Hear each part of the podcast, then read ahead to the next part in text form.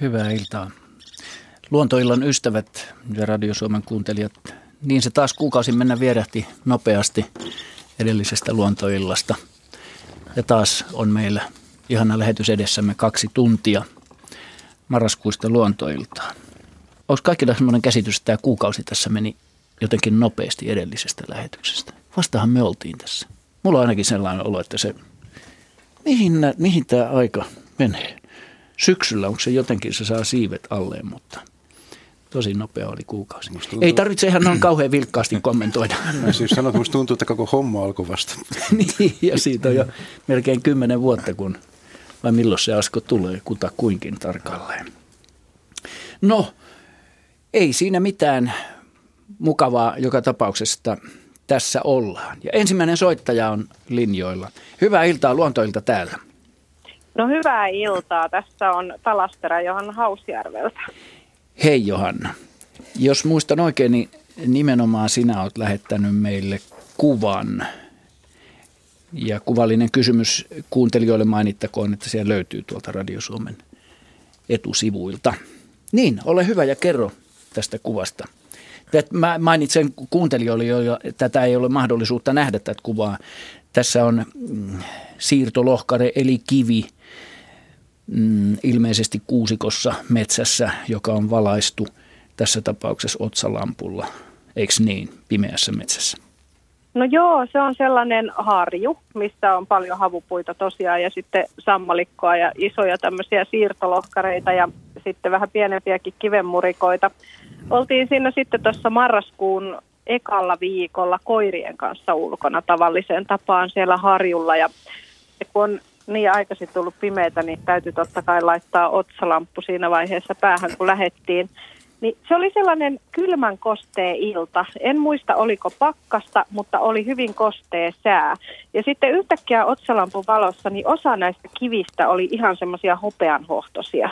Ei kaikki, mutta osa. Ja enimmäkseen ehkä just niiden alaosa – että siinä päällä, niin kuin siinä kuvassakin näkyy, niin on sammalta kivien päällä, niin se oli semmoista ihan normaalin väristä, mutta sitten siinä alla oli niin kuin semmoista ihan hopeen hohtosta. Joo. Ja me ruvettiin sitten miettiä, että onko esimerkiksi jostain jäkälästä luminenssi tai jostain sammalesta, vai onko se sitten vaan se otsalampun LED-valo, joka jotenkin heijastui niistä jännästi, että oliko se jäätä vai mitä se oikein oli. Ei silloin niin kuin varsinaisesti ei ollut niin kylmä, että että se olisi ollut esimerkiksi semmoista kunnon jäätä. Että se oli enemmän semmoinen kosteilta.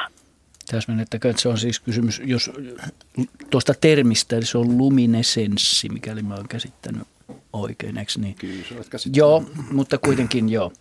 Okei. Ymmärsit kuitenkin, mitä tarkoitin. Joo, ilman muuta, joo, joo, kyllä.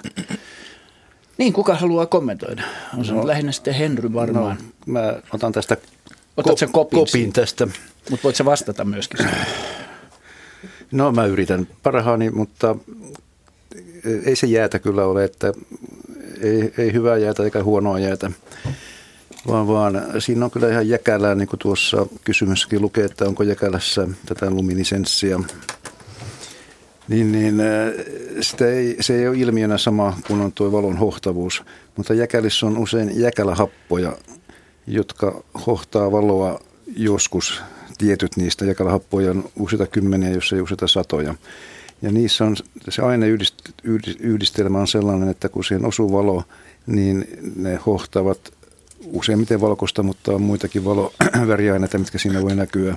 Mutta jäkälien jäkälähappo tässä on kyseessä ja, ja se, että miksi jotkut kivet hohtaa ja toiset ei, johtuu siitä, että niiden jäkälähappojen määrä, pitoisuus jäkälässä vaihtelee lajista toiseen ja varmaan – kasvupaikasta ja kannasta riippuinkin toisilta. Jotkut jäkälät ei hohda ja toiset hohtaa. Tämä näyttää lähinnä tämmöiseltä rupijäkälältä, joka on tämmöinen puulla tai kivillä pinnan myötäisesti kasvavaa sienirihmastoa, jossa on sitten näitä leviä siellä sienirihmaston sisällä, jotka sitä jäkälän tekee, mutta jäkälä happo.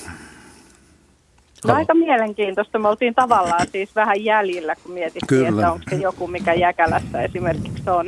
Joo, Mut, mutta, mutta kyllä se, se, se ei ole luminesenssistä. Ei, ei ole, ja se, kyllä se vaatii sen valon sitten, joka siihen Joo. lyödään päiten, että päivävalokaan ei tuohon riitä. Onko se nimenomaan se LED-valo, joka sen saa sitten se Si- otsalamppu? Siihen mä en uskalla sanoa, että Kyllä mä oon huomannut, että autovalo tekee Joo. saman. Että okei. Okay. Mutta onko autossa jo ledejä vissiin vielä? On joissain, On vai? ainakin mun auto. No mä opin vasta, että autossa ei ole sisäkumeja enää. Mutta riippuuko se siitä säätilasta sitten jotenkin, kun silloin oli semmoinen vähän semmoinen viileän kosteen ilta, kun ei ne joka ilta kyllä hohda. Joo, kyllä jäkälä reagoi kosteuteen hyvinkin vahvasti, että jos kuivalla säällä jäkälä, kuin jäkälä painuu kokoon, jolloin se solusiinin läpäisyvyys, läpäisevyys heikkenee.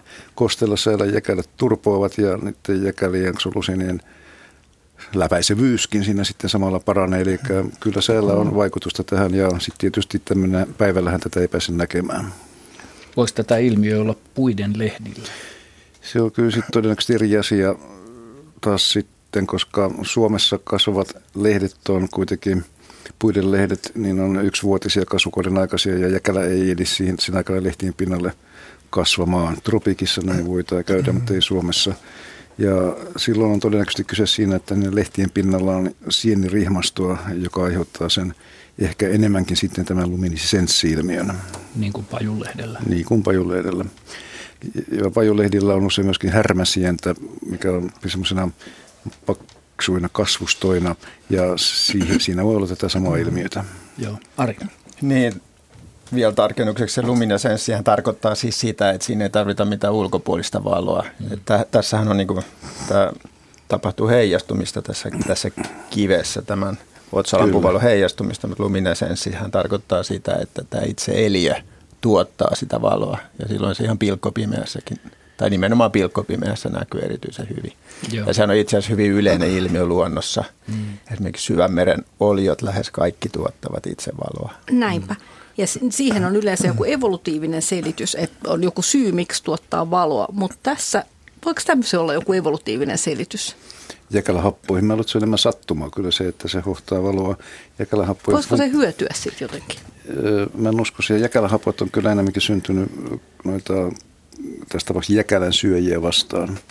Eli se on enemmänkin defenssi, puolustusmekanismi, jolla poroihin se ei kyllä vaikuta, mutta kaikki eläimet eivät jäkälistä tykkää. Tulee vaan tuosta heijastumisesta mieleen. Tosin jäkäläthän ei ole kauhean aurinkoisessa paikassa, mutta antaako se sille suojaa UV-säteilyltä, jos se heijastaa? En mä tota uskalla sanoa. Kyllähän jäkälät kasvaa täydessä päivänvalossa. Jaana, anteeksi, tuli vaan mieleen. no mutta joo.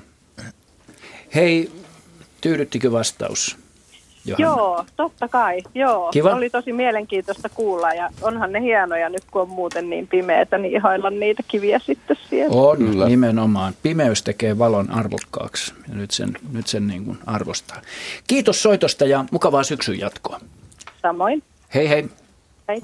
Valosta tuli mieleen vaan, että miten teillä meni viime kesältä. Näitte sitä paljon kiiltomatoja. En yhtä ainutta nähnyt. Niilläkään paikoilla, joissa tavallisesti kyllä Henrykään ei, Harri. Mä näin, Ei- mä ei näin kyllä. muutaman tuolla Mäntyharjalla. No eikö niitä viime kesänä just erityisesti kyselty ja niitä havaintoja jahdattiin? On, on, ja mun mielestä niin kuin, nämä noin muutamatkin havainnot oli se, että tuntui, että oli aika hyvä vuosi, kun näki muutaman. Mutta jos, entä Jaska? No kyllä mä muutamia näin, että Tvärminnessä ja missäköhän muualla. Mutta eikö toi ole aika vähän näin. kuitenkin? kun Sä oot kumminkin aika paljon maastossa. No en mä nyt silmä epäusko harjaantuu. niin kauheasti maastossa. No oothan se. Etkö Pihalla, Lähinnä pihalla istunut ihan koko digito- ajan. digitointilinjastolla museolla koko kesän. Mutta eikö koko hyönteiskesä ollut aika heikko? Noin yleensä ottaen, kun oli kylmää ja, ja kosteaa. Ainakin alkukesä. Onko se kiiltomadoille huono? sitten? En tiedä, Jaska varmaan osaa kuori. sanoa jotain siihen. tota niin, kesä oli kyllä onneksi ei niin huono kuin vuonna 1987, mutta tosiaan Helsingissä oli kai ainakin jollakin asemalla yksi hellepäivä tänä vuonna, että, että aika surkeahan toi oli ja, ja taas kerran meni pikkulintujen ainakin ekat pesinnät mm. epäonnistui totaalisesti melkein. Samoin kuin isoimmilla. Niin varmaan Myöskin, nekin. Ja, et ei, ei tässä nyt, nyt jos jotain positiivista voi sanoa, niin tänä vuonna näyttää olevan erilaisia halla- ja pakkasaiheisia mittariperhosia lennossa hyvin. Ne oli viime vuonna lähes kokonaan kateissa, että niilläkään ei ole mennyt kauhean hyvin joka vuosi. Mutta ne nyt on kyllä periaatteessa aika hyvin sopeutuneet tähän meidän rasittavaan ilmastoon, että, että viime vuoden ongelmat taisi olla semmoisia, että talvi tuli niin yhtäkkiä, että tota, ne ehtinyt lentoon kunnolla. Ja Ja kun mä vaan kysyin kiltomadoista, että lähti niin kuin tänne niin kuin Joo, mutta- pesimävuodeksi Mutta luonnossahan kaikki liittyy. toisaalta. niin, jää kautta odotellessa. Jääkautta odotellessa otamme seuraavan soittajan. Porvoosta soittaa Jari. Terve Jari. No terve, terve. Mitä haluat kysyä?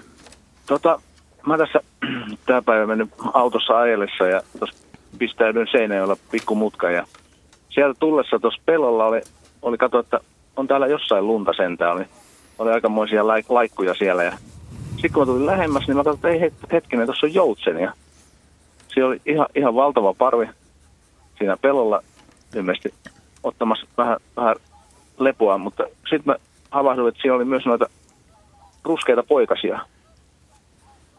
Että et, pystyykö se lentää vielä, vielä vai jättääkö ne siihen ne vai missä Oli- kohtaa ne Oliko ne ruskeat poikaset, ne oli kuitenkin ihan aikuisen kokoisia. oli aika isoja joo. Mm. No, ei, ne, ei ne ihan semmoisia mitään natiaisia ole. Niin, siis har, ja harmaa ruskeita laulujotsinen poikasia, Juu, ei, ei joo. hanhia. Ei hanhia, En- joo. ei. Kyllä, Kyllä kyllä ne pystyy lentämään tässä vaiheessa. Ja, ja ne, on, ne on nyt siinä pellolla niin kauan kuin siinä pystyy olemaan, että sieltä löytyy vielä ravintoja, lunta ei ole niin paljon, että toi joutsenten käytös on, on muuttunut sellaiseksi, että ne, ne sinittelee aika pitkään ja merranta ihan perämerelle asti, niin niitä saattaa olla hyvin pitkälle jouluja, siis Hankoniemellä ja rannikolla täällä Louna- Lounais-Suomessa niitä on vielä talvella, että niin pitkälle kuin, kuin vaan on mahdollista, että, Aivan. että ei niin kannata miettiä, että siellä on joku hätä, että ne, ne ei, ei että- tullut mieleenkään. Joo. Mm. Se on vaan, että pystyykö se pienekin lentää sieltä pois vai jättääkö se tänne. Niin. Ei, No, no, no, ei se, on- se on mielenkiintoinen kysymys, että mitä ne vanhemmat tekee sitten siinä vaiheessa, jos ne huomaa, että poikane on vaikka sairas tai huonokuntoinen tai loukkaantunut, että kuinka paljon emot, emot haluaa, haluaa jeesata tai odottaa sitä poikasta, koska laulujoutsen pidetään vähän tämmöisenä tavallaan, ei nyt kehittyneempänä, mutta kun siinä koira ja naaraan suhde on, on ikiaikainen ja se perhekunta on koossa, niin ne myös, myös pitää niistä poikasista huolen ja opettaa ne niille talvehtimisalueen, niin se, se on vähän erilaista kuin monilla muilla lintulajeilla. Että, että varmaan pysyy perhe koossa. Jos, jos siinä olisi poikasta, jotka on huonokuntoisia, niin mä veikkaan, että kyllä ne, ne odottaa, odottaa pidempään kuin, kuin että ne, ne haluaisi lähteä. Niin kyllä se, ne odottaa vähän aikaa, mutta kyllä se sitten se heikkokuntoinen, että jos tapahtuu sellainen, että siellä on yksi, yksi huonokuntoinen, niin kyllä se, kyllä se sitten jää, ettei se koko perhe sinne loppuajaksi jää. Aivan. Mutta Aivan. tämä nyt, että vielä tähän aikaan niitä lintuja on, on Suomessa, niin se ei ole enää mikään ihme, että se on ihan... Ja talvet, on- et, Tyypillistä. et ainoa valkoinen pellolla alkaa olla linnut sitten. Mm. Ei ole luntakaan. No. Niin joo. No, Onko ne pa, pa, eikö paaleja kuitenkin? No niitä oli jo, mutta niissä oli semmoisia sinisiä ristejä tehty. Mä en tiedä mikä, mikä juttu se on. Joo. Ehkä se on satavuotisjuhla. Joskus, joskus joutsenia joudutaan pelastamaan jäistä. Et yön aikana, Joo. jos se nopeasti pakastuu, niin No se on Aivan. totta, mutta se on, se on, sekin on vähän vaikea keskustelu nyt sitten, että et, et, usein Niin sitten, jos ne tosiaan jää, niin, ja jos, jos ne nyt jäätyy sinne, niin kyllä se, kyllä se nyt ehkä vähän on sitä joutsenen heikkoutta sitten, että sen mä ymmärrän, että jollain pienellä lammella on ja tulee tämmöinen äkillinen tilanne, mutta esimerkiksi merenranta maisemissa, niin kyllä ihmiset voisi aika rauhallisesti ottaa, että, et, et, et, et, et meri ei musta voi jäätyä niin Ei. nopeasti, että Ei. se, Niin, niin. se joutsen niin kuin joutuu pulaan ja jos se joutuu, niin sitten siellä on muuta, muutenkin ehkä vähän tuosta hahmotusongelmaa. Sitä varten Aivan. sitten merikotkia, että se ei kidu pitkään. Joo, joo. mutta kiitos. Kiitos soitosta. Kiitos paljon. Kiitti. Kivaa syksyä. Moi. Moi. Moi. moi.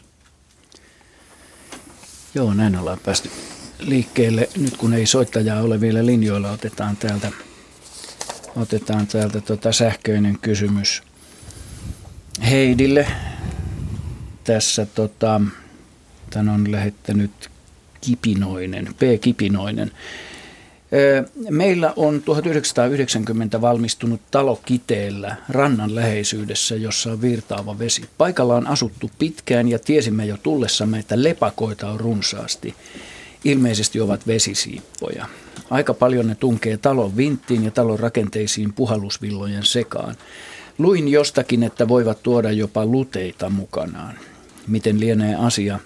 Ei kyllä ole luteita näkynyt siistissä talossamme. Kuitenkin haittaa näistä rapistelijoista on aika tavalla, koska muuten täysin hiljaisessa talossa rapistelee aamuyöllä. Minulla on kattoremontti pari vuoden aikana tulossa, jolloin aion raot tul, tuki, äh, ilmeisesti tulkita tukkia metalliverkolla, jotta nämä vieraat eivät enää meille pääse.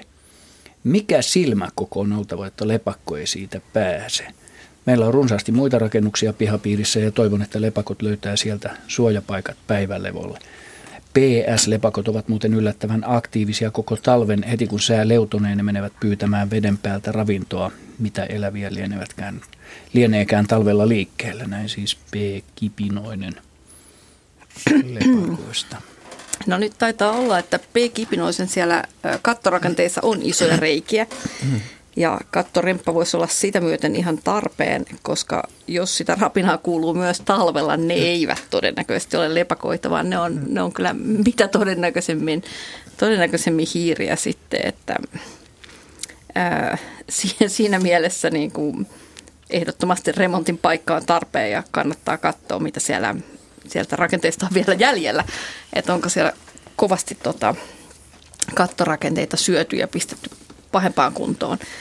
Ähm, sen sijaan niin kuin se, että tehtäisiin kattorempoa kesällä, niin, niin tämä on niin kuin kiusallinen kysymys sen lepakon kannalta. Et, et jos ne lepakot on sinne asettuneet ja niillä on siellä kolonia ja ne kesällä siellä rapistelee, niin mitä todennäköisemmin siellä voi olla myös lisääntymiskolonia. Ja niitä lisääntyviä naaraita en kyllä mielellään häiritsisi. Et tästä täytyisi ehkä niin kuin harkita sitä, että sen remontin aloittaisi sitten varhain keväällä. Mielellään jo niin kuin ennen lisääntymiskautta. Että jos odotetaan, että ne, ne synnyttäisi vaikka juhannuksen tienoilla, niin mieluummin heti, heti touko-kesäkuun vaihteessa aloittaisi, ei liian aikaisin, ei niin, että ne on horrostamassa ne eläimet, mutta jos touko-kesäkuun vaihteessa alkaisi sitä kattoa avata, niin silloin niillä eläimillä olisi mahdollisuus löytää toinen paikka, synnyttää jonnekin muualle ja sitä myöten sitten laittaa ne suojat. Ja jos mä laittaisin omaan talooni tota, ähm, sellaista verkkoa, jolla yrittäisin estää hiiriä, olen itsekin yrittänyt tätä, niin kannattaa kyllä valita sellaista, josta niin kuin sanoisin, että no jaa, semmoista, josta etusormi menee läpi, mutta jos on paljon etusormea niin kuin isompaa, niin kyllä sieltä mm. sitten menee niitä hiiriä ja lepakoitakin helposti läpi. Että kyllä se, mitä hiiriverkkona myydään, niin kyllä se yleensä lepakotkin pitää. Mm. Että tota, silmä, silmä koko on 10 milliä. Niin. Mm. Silloin, tota, Maksimi. Silloin voisi olla aika varma siitä, että sieltä ei me väärää, väärää väkeä sisään.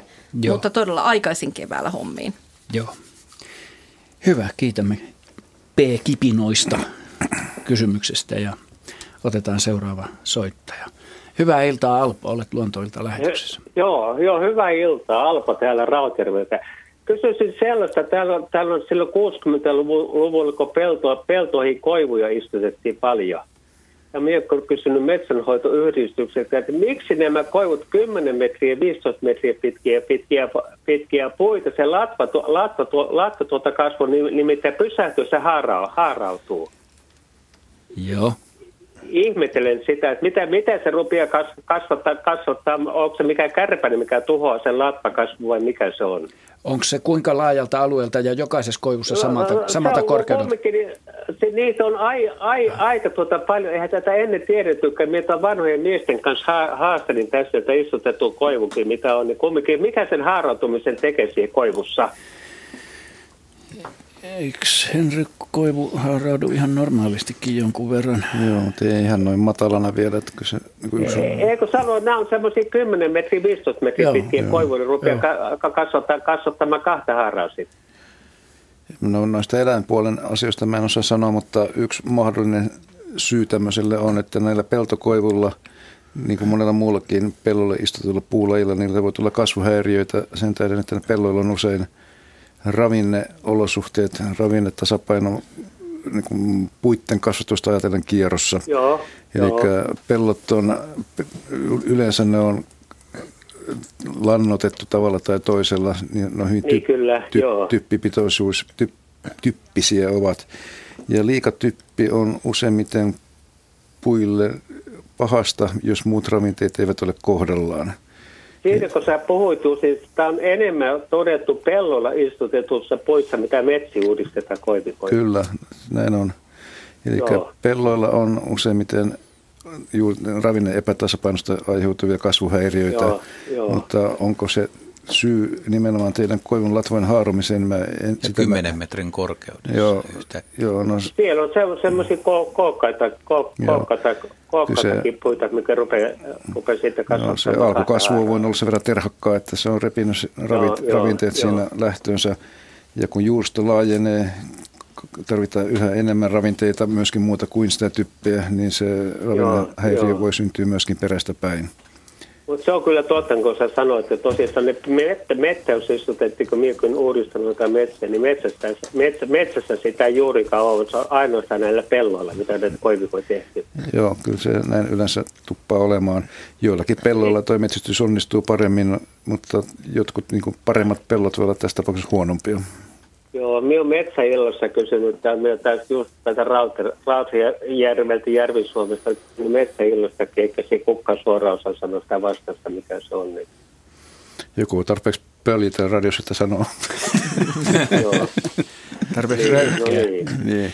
Siis tämä on, No niin. tämä on yksi mahdollisuus vaan, että mä en niin kuin valalle lähtisi tässä, mutta tätä mä tarjoan niin kuin ratkaisuksi. Mutta haaroutuuko ne, Alpo, mä haluan ihan mielenkiinnosta kysyä, että haaroutuuko ne niin kuin kahteen vai useampaan ikään kuin Se- tasavertaiseen? Se haarautuu kahteen osaan, kahteen osaan, nimenomaan kahteen osaan. Joo.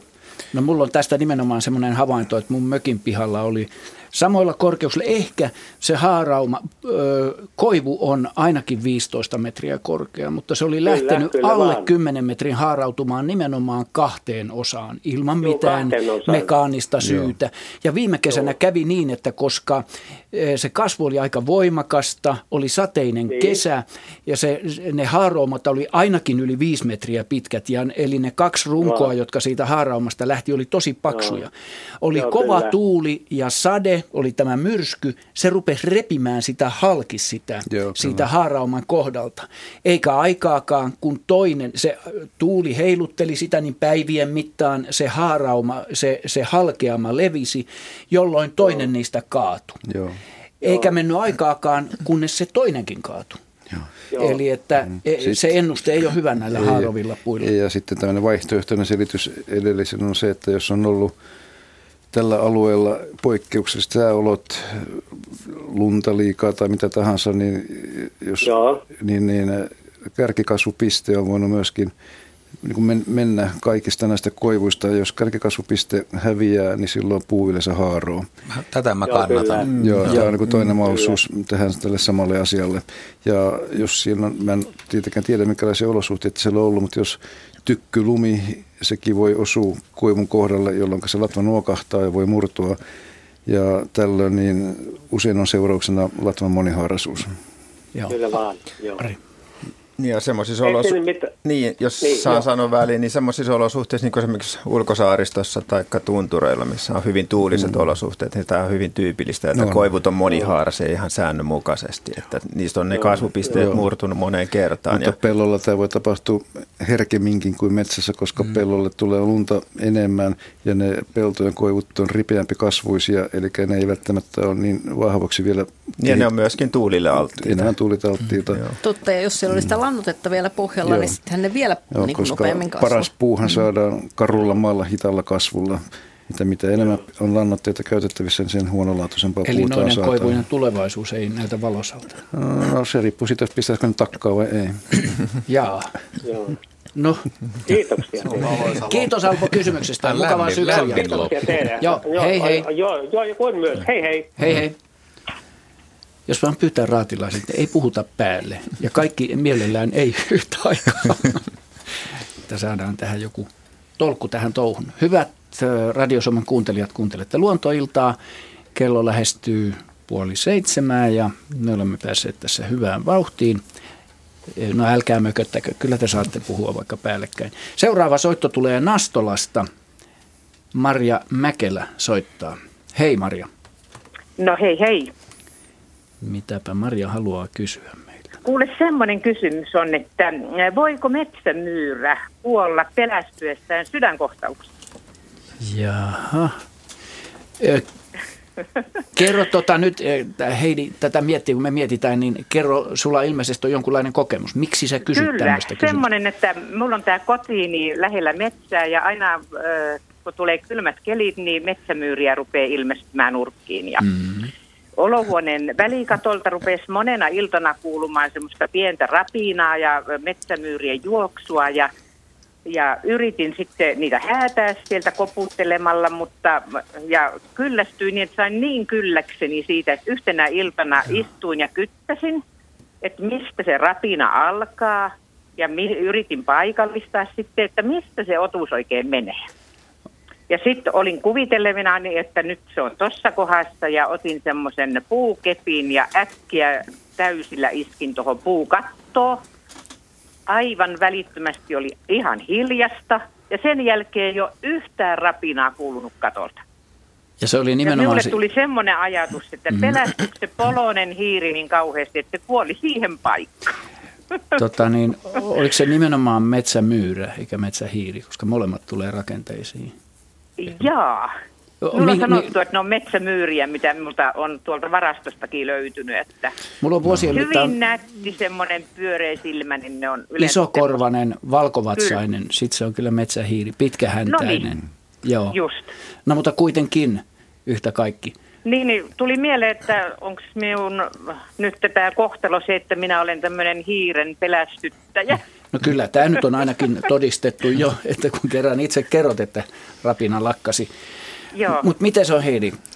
No, Kuoleeko se sydänkohtaukseen pelästyksestä? Tota, tekisi mieli tietenkin sanoa, että metsämyyrä elää reilun vuoden ja se, joka on vanhus ja se säikäytetään noin, niin vanhus voisi vaikka kuollakin, mutta mm, öö, mä veikkaan kuitenkin, että todennäköisin keino saada se myyrä säikähtämään ja ymmärtämään, että jossain on öö, vihollinen ja mahdollinen peto lähellä on napauttaa tuolla tavalla.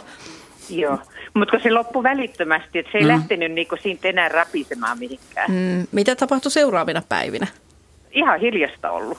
Ihan, ihan hiljasta, okei. Okay. Ihan hiljasta. Että minä olen ajatellut, että pitääkö minun kiivetä tuonne välikatolle johonkin katsoa, onko se raatio, että se haisee siellä tai jotain tämmöistä. No, äh, noin pienet, niin pieni, että... pienet ei kyllä yleensä rupea haisemaan. Että kyllä ne sinne muumioituu ihan kielteisesti et ilmeisesti se pääsi ihan tuohon tohon lautakatoon niinku siihen, koska se kynnet kuuluu niinku ihan mm. sitä lautaa vasten. Kyllä ne pääsee yllättäviin paikkoihin. No mä Joo. uskallan avata nyt ja ihan... Ja ro- todella pienistä reiistä, että on huomannut, että... Meinasin kysyä, kun ro- ro- Niin, rohkeasti keskustelu. Mä, mä, mä oon sitä mieltä, että luonnossa varmasti osa eläimistä kuolee, jos ei nyt sydänkohtaukseen, niin jonkun näköiseen Shokkiin. Shokkiin. Ja se, se on, niin. tapahtuu esimerkiksi, kun lintu saalistaa toista, niin joskus on semmoisia tilanteita, että sä löydät kuolleita lintuja. Se saattaa olla, että, että Joo. en tiedä puhunko totta, mutta mä, mä en oikeastaan ymmärrä, että miksi näin ei voisi käydä. No voihan se eli, vaan eli, eli, eli, eli esimerkiksi no. sä, sä yksinkertaisesti mikä tahansa eläin voi säikähtää. Kyllähän joskus lintuja rengastaessakin, varsinkin huonokuntoinen lintu, jos sen mm. ottaa ja sitä käsittelee, niin okei, se stressi on niin suuri, että niin. se saattaa menehtyä mm. siihen. Kyllä. Joo. Toki Henro katsoo mua vähän mm. vihaisesti, mutta tota, ei, ei, ei, ei välitetä siitä. Toki. Ja me tiedetään, että tietyt eläimet hän menehtyy niin kuin kaikissa kuljetuksissa tai juuttuessaan johonkin. Metsäkauris on yksi sellainen, joka saattaa Joo. joskus, joskus käy niin, että jonkun aidan silmukkaan on jäänyt kiinni. Ja nehän kuolee siihen tosi nopeasti stressiin. Mutta tuossa, tuossahan tapauksessa se kuolema ei ole niinku stressiin kuoleminen, vaan siihen todella siihen säikähdykseen sitten. Niin. Mm. Tai liittyykö se jotenkin sit siihen, että se tärähti niin kauheasti, että sai jonkun tämmöisen tärähdyksen. Kammio värinä. Mä, jotenkin mä luottaisin, niin. että nehän kestää putoamista ja kaikkea sellaistakin aika hyvin pieninä eläiminä, että se tärähdys ei sitä ehkä tappaisi. Joo. E, mutta jos sitä ei kerran seuraavina päivinä rapina jatkunut, et, Siitä on nyt viikko että... aikaa ja aivan, voi sanoa, että hiiren hiljaista. Mutta Minkäännäköistä ollut... rapinaa ei kuulu eikä kolinaa. Että... Onnekas myös sillä, että jos sulla on ollut vain yksi eläin siellä. Koska no aika... tuolla varastossa minä olen saanut semmoiseen hiiren loukkuun niitä jo tänä vuonna kolme. Joo. Ja yleensä me on saanut tuolta puuvarastosta niitä semmoista viidestä kahdeksaan kappaletta aina mm. syksyllä, mutta mutta tuolla välikatolla, niin siellä on joskus ollut niitä, mutta tämmöistä näin voimakasta rapinaa ei ole koskaan aikaisemmin ollut. Ja sitten kun se lakkas välittömästi siihen kopautukseen, niin Ehkä siinä sitten kävi niin, mutta tyypillistä niin. on, että jos jossain on reikä ja siellä on hyvä paikka, niin kyllä sinne vielä joku toinenkin kyllä. löytää tiensä. Niin joo. Että seuraavaa rapinaa odotellessa. No mutta nauti siitä rauhasta nyt sitten. No näin meinaan tehdä. Kiva. Kiitos soitosta. Kiitos, kiitos. Hei moi hei. moi. Mulla on itse asiassa nyt, kun mä tässä muistelinkin, niin on ihan mustaa valkoisella. Joo, puhu vaan. Tulee liikennetiedotte. Joo, kohta, ihan nopeasti sanon vain, että tota, aikoinaan kun on, on haukkoja pyydetty haukkahäkille ja siellä on ollut puluja syötteenä semmoisena niin kuin elävänä ja siinä on ollut verkko päällä, eli, eli haukka ei pääse niihin kiinni. Niitä, niitä puluja kyllä kuoli aika paljon, ne kuoli stressiä. Ne, johon, silloinhan niillä on niin kuin pumppu pysähtynyt tai jotain siitä, että se Joo. haukka räpiskelee siinä vierestä. Vastaus vaan siihen, että kyllä voi kuolla pelkkään pelkoon. Kyllä, totta kai pelko ja stressi on kova, mutta yhteen, yksi yhteen isku, iskuun, niin. niin se olisi ikään kuin todella Joo. sen sydärin paikka sitten. Ehkä. Hyvä. Otetaan tähän väliin liikennetiedot.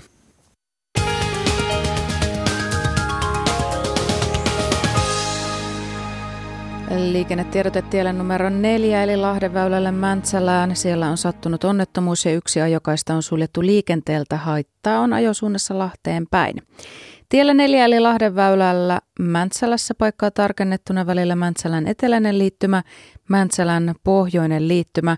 Siellä on sattunut onnettomuus, yksi ajokaista on suljettu liikenteeltä ja haittaa on ajosuunnassa Lahteen.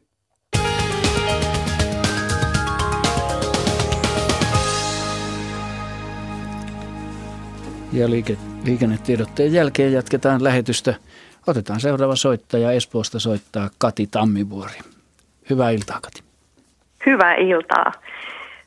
Mun kysymys liittyy semmoiseen, me liikutaan mun miehen kanssa paljon tuolla Espoon Nuuksiossa ja siellä on semmoinen Orajärvi-niminen paikka, joka on oikein hieno kirkasvetinen järvi, 87 metriä merenpinnasta käsittääkseni. Ja mun kysymys liittyy siihen, että mistä siellä kala, olevat kalat ovat sinne tai yleensä vesistöjen korkeimpiin järviin tulleet? Kun tässäkään tapauksessa ei oikein ole semmoista selkeää yhteyttä alempiin järviin, se on aika soista aluetta, että onko nämä kalat jäänyt sinne nalkkiin jo merenpinnan laskiessa jääkauden jälkeen, ja jos näin on, niin kuinka paljon eri järvien kalat poikkeaa toisistaan? Joo, kyllä se tietysti ihan mahdollista, että ne on jäänyt jo nalkkiin silloin, kun aikanaan ne on ollut yhtä vesistöä ja sitten maankuhaamisen myötä ne on sitten eriytynyt ne ja siinä tapauksessa, että jos, jos siitä nyt on jo satoja tai tuhansia vuosia tästä, tästä eristäytymisestä, niin ne alkaa kyllä pikkuhiljaa eriytyä, että se esimerkiksi jossain geneettisissä analyysissä käy ilmi, että niillä on Joo. eroavaisuuksia.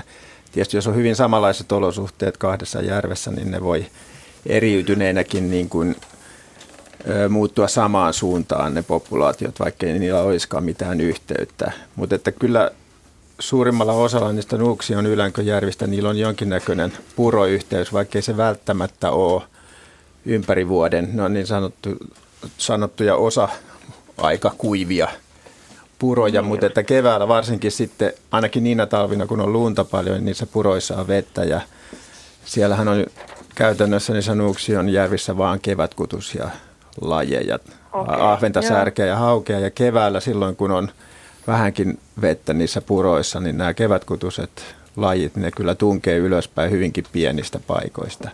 Ja luulen, että se eriytyminen ei ole niin, niin pysyvää kuin mitä nyt ajattelet siellä olevan, kun mm. katselee kesäaikaankin sitä ympäristöä ja siellä ei oikeastaan mitään semmoisia lasku, laskupuroja näy. Mutta että kyllä Joo sillä alueella ei varmaan ole kovin pitkäaikaista eriytymistä, mutta että se on ihan totta, että jos, jos semmoinen, semmoinen tota, vaellusyhteys puuttuu, niin pikkuhiljaa ne kalat alkaa sitten sopeutua niihin paikallisiin olosuhteisiin ja se on tavallaan sitä evoluutiota, mitä tapahtuu koko ajan. Ja yleensä tuommoisissa pikkujärvissä niin tapahtuu esimerkiksi kääpiöitymistä, ne saattaa olla hyvin karuja ja sitten jos se kalapopulaatio, mikä siellä on, ja esimerkiksi pedot puuttuu, niin saattaa olla hyvinkin tiheä ja silloin, silloin tota, ne alkaa kääpiöityä ja lisääntyä yhä pienempinä ja pienempinä ja, ja se on aika tyypillistä tämmöisissä, tämän tyyppisissä järvissä. Ja, okay. ja ihminenkin voi kyllä olla pelissä. No niin, siis just se oli seuraava, mikä mulla oli mielessä, että, että kaloja on kyllä aika lahjakkaasti kuljeteltu niin sanottuihin kalattomiin järviin. Monet ihmettelee, että jonkun järven, Suomessa on varmaan joku 3000 kalatonta, kalaton nimistä järveä, ja että miksi niissä kuitenkin on kaloja, niin kyllä niitä on kuljeteltu aika paljon. Et silloin joskus jo 100 150 vuotta sitten, kun särki oli hyvin tärkeä särvin suomalaisille, niin sitä kuljeteltiin aika paljon tämmöisiin pikkusiin kalattomiinkin järviin. Ja tota, se on sillä tavalla sitten saapunut ja levittäytynyt ihan särpimeksi. Mutta kyllä niillä on viimattu nousuhallu silloin keväällä näillä kevätkutusilla lajeilla. Ne saattaa mennä hyvinkin, hyvinkin pienistä puroista sitten vaihtaa järvestä toiseen hyvinkin pieniä puroja pitkin. Okay. Kiitos Kati kysymyksestä ja kiitos aktiivisuudesta. Huomasin, että sä oot lähettänyt tämän sähköisesti myöskin tämän kysymyksen, mutta nythän me se kuultiin. Kiitti. Hyvä. Kiitoksia. Joo. Hei hei. hei. Meillä on tässä kahdeksan ja puoli minuuttia merisäähän. Otetaan seuraava soittaja Jukka Ahtiainen Mohjärveltä. Terve Jukka. No terve, mutta se on Vuohijärvi ja se on siinä Voikkaalta ei niin kaukaa pohjoiseen. Kyllä mie tiedän sen paikan. Mie tiedän, että siellä tiedät. Mie vaan ja kuulin sen ekaks, Nyt kun mie tiedän, että siellä on Ari Saura, mä mm, kysynkin joo. sitä ekaksi. Että mulla on kaksi kysymystä. Ekas, ekas mulla oli vain yksi. Mm. Kysy se niin ensimmäinen nyt ensin. Tiian yes. rakkulatauista. Niin. Kun meillä on ollut yli paljon niitä siikoja täällä, pikkusiikaa. Ja. ja ruokatilanne on ollut huono ja niin on tullut rakkulatauti. Mutta nyt mies sai viime kesänä Harrilaualla jo yli kilosen. Ja nyt kun on kutusiikaa tänään, otin 25 kappaletta. Yhdelläkään ei ollut sitä rakkulatautia. Joo, siis, tähän taitaa mennä parempaa. Joo, siis, ah. siis tarkoitat sillä rakkoloisilla sitä, että siellä lihaks, lihaksessa on, on semmoinen valkoinen tämmöistä piimämäistä nestettä valuva. Ni, nimenomaan. joo, ja nimenomaan Vuohijärvessä. Vuohijärvi, tämä karu. Joo, joo.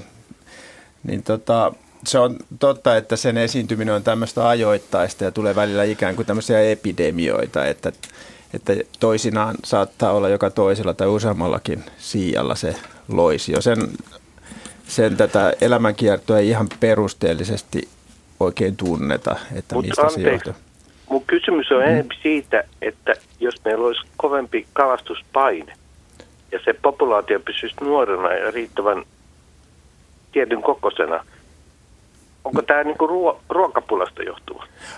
Se on si- mun kysymys. Ahaa, siis tarkoitat, että liian tiheä siikakanta, niin silloin, mm. no tietenkin silloin, jos se on tiheä se kanta, niin silloin se epidemia helpommin leviää.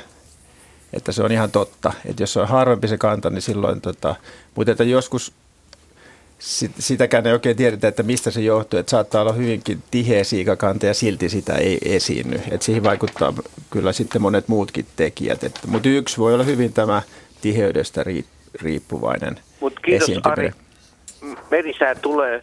Ja tuota, ei, ei se ihan vielä tule kyllä tässä. No mutta minä, minä kysyn siitä viirukiitäistä. Kun no niin. Mä, vanha perhostieteilijä minäkin. Hyvä. Täältä. Niin tota, mä näin sellaisen täällä. Onko mahdollista? Ja tota, mä sain siitä se joku muu tappo kuin minä sen. Se oli joku... Jaha, pitäisi se tappaa sitten? Varmaan kirjosieppo. Kai se nyt sitten on mahdollista, jäi, jos olet nähnyt sen. jäi. Siitä saa DNA, jos haluaa. Mutta tota, mä, aika, mä näin sen ekana elävänä ja tota, mä oon aika varma, että onko mahdollista täällä Pohjois-Kymenlaaksossa. Virukiiteen viime kesänä. Viirukiite on yksi kovimpia valtavia kiiteälajeja, mitä Suomesta on havaittu. Ja se on okay. niin käytännössä afrikkalainen melkeinpä esiintymiseltään. Ja, ja vaatelee okay. sitten pohjoisen.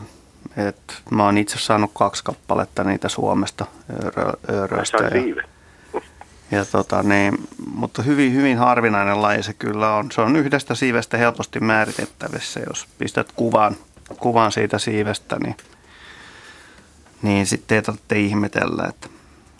No, se, se Muutenhan se muistuttaa, muistuttaa lähinnä matarakiitäjää, mm, mutta mm, sillä on, on siivissä vaaleita, vaaleita suonia, joista sen kyllä tuntee varsin helposti.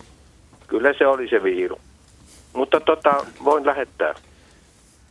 Joo. Joo, sä voit pistää meidän PC-sivulle tuonne, niin saat sitten paljon kateellisia katsojia. Lähetä joko, joko kuva luontoillan sähköisille sivuille luonto.iltaat.yle.fi tai sitten voit lähettää sen jopa kirjeitse, jos se nyt sattuisi tulemaan perille. Niin.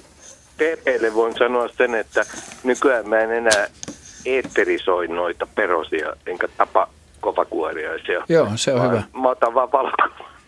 Okei, no mutta sitten hän, sä sait oikeat neuvot, että lähetä no siihen. No niin, joo joo. Sinne. Kiitos kaikista.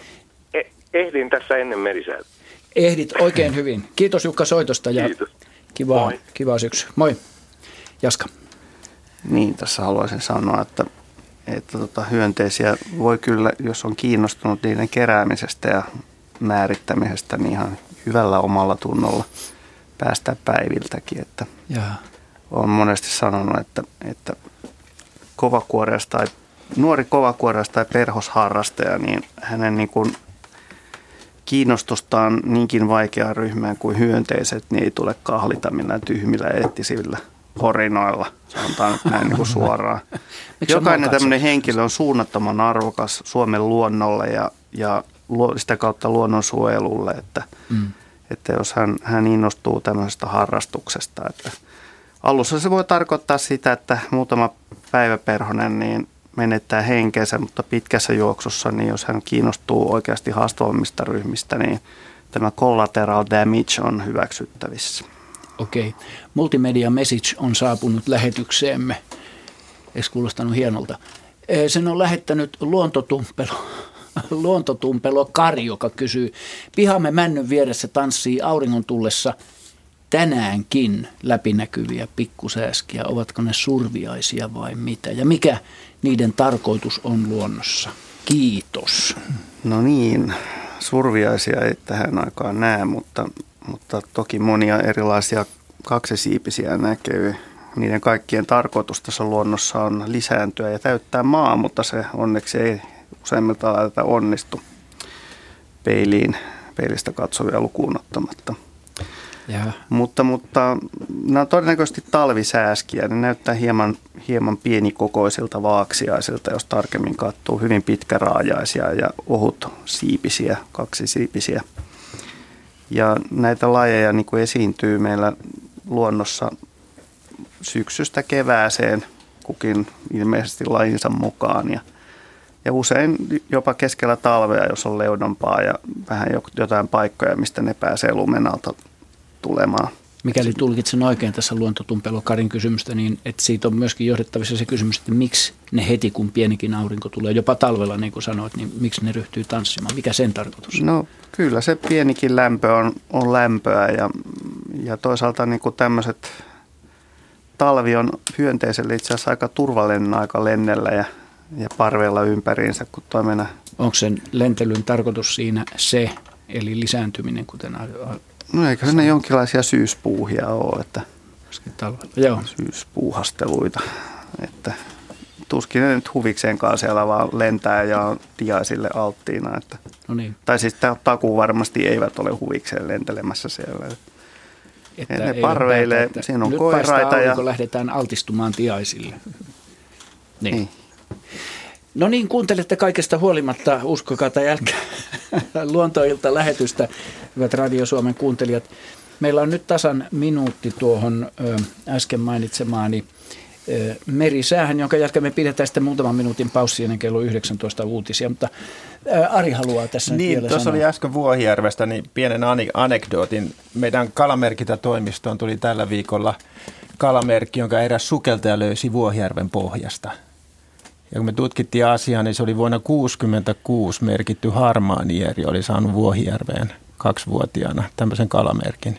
Ja se löytyi 51 vuoden jälkeen sieltä pohjasta. Se oli erittäin hyvin säilynyt. Se oli käsin tehty ja siinä oli hopealanka. Aika hieno löytö. Mykistävä, mykistävä mm. löytö. Mutta kala puuttuu. Karu, kala puuttuu. Karuvuohijärvi. Eikö niin? Kyllä. Niukkaravintinen. No niin, nyt hyvät Radio Suomen kuuntelijat on vuorossa. Uskokaa tai jälkää The Merisää. Yle. Radio Suomi. Ja näin luontoillan pariin siirryitte, hyvät kuuntelijat. Emme ota soittoa tähän nyt ennen kello 19, mutta katsotaan täältä näitä lähetettyjä lähetetyistä kuvallisista kysymyksistä, jotka löytyy Radio Suomen etusivujen kautta. Jaakko Laurikaisen lähettämän, lähettämä kuva, jossa on kaunis kallioinen järven ranta törmä, jos näin voisi sanoa, kallioranta, jyrkkä sellainen. Jaakko kirjoittaa tässä saatetekstinä, Tämän näköinen rinne löytyy keskisen suluissa Räävelin rannalta. Mistähän tässä värikylläisyydessä mahtaa olla kysymys? Rinne oli koko kesän samanlainen. Mä kerron pikkusen kuuntelijoille, joilla tätä kuvaa ei ole. Siinä on niin kuin tuommoista varvikkoa, matalaa kasvusuutta. Tämä on niin kuin kalliopohjainen, mutta siinä on tämä mättäistö. Tämä on niin kuin, vähän niin kuin Lapissa olisi maaruska. Siinä on punasta, pikkusen vihreitä, keltaista ja harmaan sävyjä. Eli siis vallottavan kaunis rinne. Mistä on kysymys, Henry? Sammalista. Hyvä. No niin, ja nyt meillä on sitten kolme minuuttia vielä. Eli siinä on erilaisia rahkasammalia. Rahkasammaleissa on sekä joitakin täysin punaisia, punertavia lajeja, on keltaisia, on vihreitä. Meillä on useita kymmeniä rahkasammalajeja Suomessa varmaan menee vähän pieleen, mutta sanotaan puolen sataan, niin suuruusluokka on oikein. Sen lisäksi siinä näyttää olevan jäkälää myöskin tuo valkea tuolla reunustoilla. Eli tässä on vahvoja kontrasteja, jotka, jotka syövät tämän verileikin aikaiseksi. Noi kellertävät, vihertävät rahkasammalet on enemmänkin ehkä tavanomaisia tässä laajuudessa, mutta sitten, että tätä punaista rahkasamalta tämmöisiä määriä tämmöisenä rinnesuolla, niin se ei ole ihan tavanomainen näky kuitenkaan. Että Mikä ne värjää? Onko sillä tuossa virtaavalla siis on, sedimentillä mitään tekemistä, ei, ravinteilla ei, ei, jotta, joitakin rahkasamalla, jotka ovat punaisia aina, Joo. riippumatta siitä, missä kasvavat. Onko nämä tämmöisiä mun, mun kokemuksia nuuksiosta on, että nimenomaan tämmöisillä jyrkillä tai kivien ja kallioiden seinämillä löytyy punasta? Löytyy, mutta kyllä niitä löytyy ihan suosuoltakin. Joo. Et, mutta se, että niitä on tämmöisiä pinta-aloja, niin se ei ole tavanomasta. Ja tässähän on koko rinne käytännössä soistunut lukunottamaan tuota kivikkoa, mikä, jota pitkin vesi vähän vuolammin sitten valuu. Eli, eli rahkasammalten värileikki, joka tuo ruskan mieleen, mutta mm. kuvatekstistä päätellen koko kesän kylven, kylpenyt tässä ominaisuudessansa, niin onhan tuo hieno näkymä. Se on kerrassaan Joo. kaunis. Tähän kuvaan on rajautunut vain ilmeisesti osa siitä, että mm. on oletettavaa, että sitten on pikkusen laajemmaltikin täällä. Joo, mutta, mutta, mutta hauska olisi päästä näkemään itsekin tuumainen paikka. Ei tarvitsisi mennä Lappiin ruskaa katselemaan. Missä on Rääveli muuten? Keskinen eikö, Rääveli. Eikö, eikö, ole, eikö ole Tallinna? Reval, entinen Reval, Rääveli. toi Ari varmaan tietää keskisen, mutta niitä on varmaan enemmän kuin yksi. Palataan siihen uutisten jälkeen. Palataan siihen, joo. joo. Heinolassa kertoo Asko Hautaho. Kiitos Asko. Haluatko tulla ääneen mukaan lähetykseen. Kiitämme Jaakko Laurikaista tästä kuvasta ja, ja tota, nyt otetaan tähän kello 19 uutiset ja ilmeisesti urheilu ja palataan sitten luontoillan pariin. Yle, Radio Suomi. Joo. No niin, tervetuloa luontoiltaan. Me jatkamme aina kello 20 asti täällä jo aktiivisen iloisena. Odotellaan lähetyksen jatkumista. Sanon tähän alkuun tämän puhelinnumeron, johon voitte soittaa on, öö, ja kysyä mieltänne askarruttavia Suomen luonnonvarasta luontoa koskevia havaintoja ne 020317600.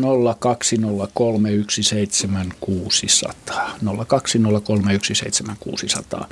Monelle se onkin jo varmaan tuttu ja sähköpostiosoite on luonto.ilta yle.fi. Ja nyt otetaan ensimmäinen soittaja Vaasasta. Meille soittaa Matias Humalamäki. Hyvää iltaa. Hyvää iltaa. Joo, eli tuossa tuossa näin, kun oli viikonloppuna töissä, niin kävin siellä keittelemässä niin noin noi niin kahviteet siellä, tai teet, teet niin yleensäkin. Ja sitten kattelin siinä, siinä niin työpaikan kahvihuoneen ikkunasta ulos ja just näin, kun siinä istahti semmoinen pullo tuohon oman auton päälle ja sitten kattelin, että siinä vieressä sitten kyykätti semmoinen varis ja se sitten jossain vaiheessa, vaiheessa niin kamppasi sen, sen pullon siihen maahan ja sitten se, sitten se muistaakseni pääsi, pääsi jossain vaiheessa irtikin se pulu siitä ja sitten se meni siihen viereiselle nurmikolle, että aluksi, aluksi se kamppasi sen siihen asfalttiin ja sitten se tosiaan pulu pikkasen matkaa pääsi, pääsi sinne nurmikolle ja siinä se sitten rupesi, siinä se otti uudestaan se varis kiinni tämän pulun ja sitten se alkoi nokkimaan sitä, että paino, paino niillä jaloilla ja alkoi nokkimaan.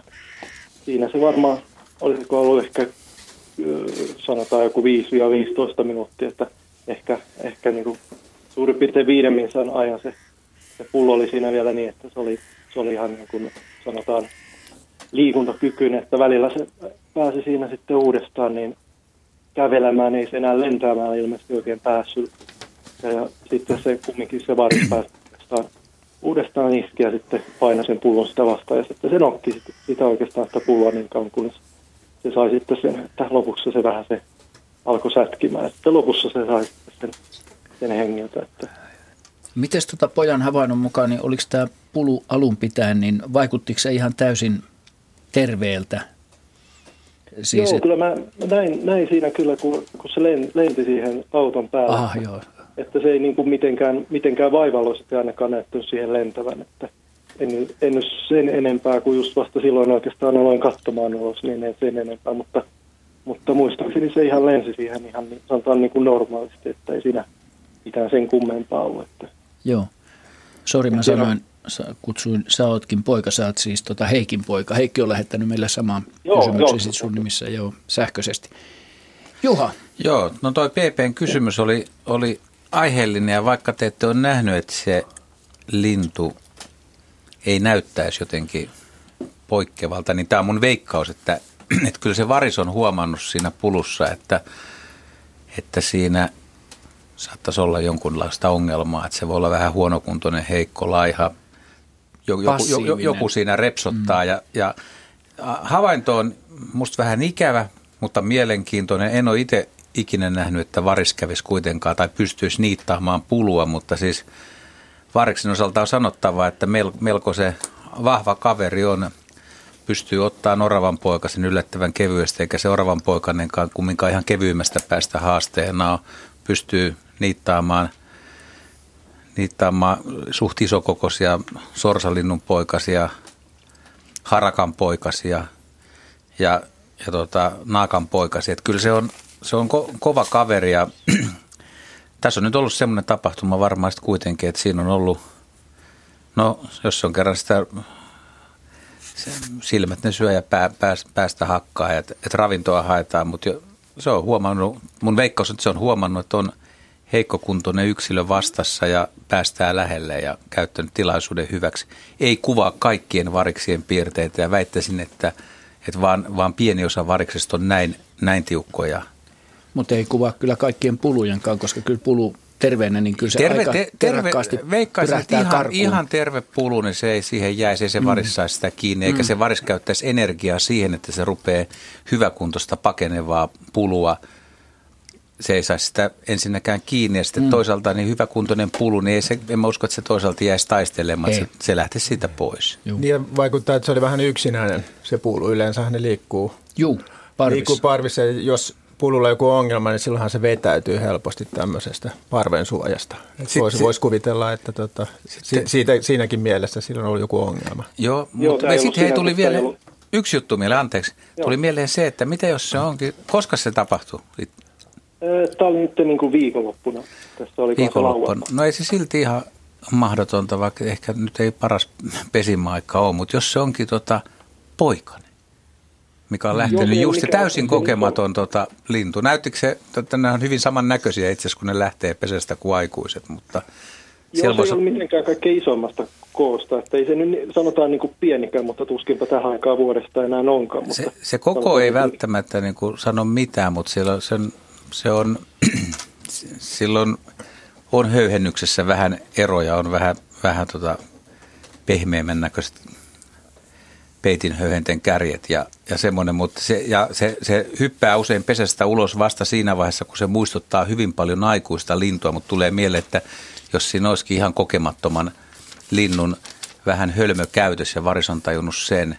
Ja pulujen osalta, no, joku kuulija nyt ihmettelee, että ei ole pesimäaika, mutta pulut, pulut pesii lähes, lähes ympäri vuoden. Et nyt marraskuun lopulta joulukuun, tammikuun alku on, on, on Suomessa katkos, että, mutta silloinkin on havaittu puluilla poikasia, mutta periaatteessa se, nämä olisivat ne vaihtoehdot. Mutta siihen mä en usko, että se on ollut täysin hyväkuntuinen aikuinen lintu paitsi toi, mitä Ari sanoi, mutta sehän kertoo vain siitä, että jos se on siitä parvesta joutunut erilleen, niin se voi olla, että se on jo...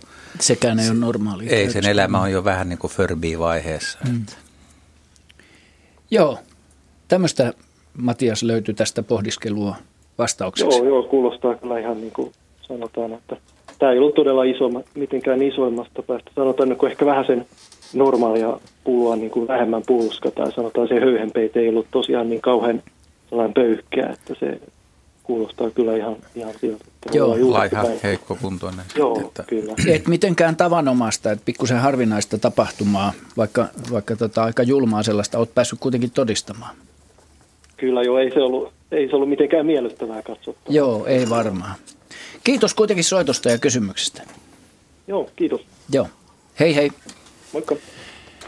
Täällä on sähköpostissa tullut, tullut tuota, ei näy nimeä puoli tuntia sitten. Ja Jukka Kainlait, Jukka Kain Lauri on lähettänyt kysymykseen, voiko eläin kuolla säikähdykseen? Kommentin, kyllä voi. Olen nähnyt, kun räkättirastas nousee tieltä lentoon auton valoissa ja tippuu elottomana tielle. Auto ei osunut missään vaiheessa räkättiin. Joo. No niin. Kiitos siitä. Seuraava soittaja. Reijo Hannila Kokkolasta. Oletko Kyllä, linjoilla? Hyvä, Hei. Hyvää iltaa. Hyvää iltaa. Tota, mä tässä, siitä on noin kaksi kuukautta aikaa, niin tota, mä postia jään Kruunupyyn alueella. Se on, tämä tapahtui niin tota, Alavetelin ja Kruunupyyn rajalla. Joo. Ja tota, oli jo hämärää sille, että piti jo laittaa niin ihan kunnon pitkät palot päälle. Ja tota, yksi, kaksi tien yli, ylitti, niin tota, aivan pikimusta jänis. Joo. Ja onko tämä mitenkään harvinaista tai epänormaalia sitten tämmöinen Oliko tämä... Mä en ole ikänäni nähnyt. Joo.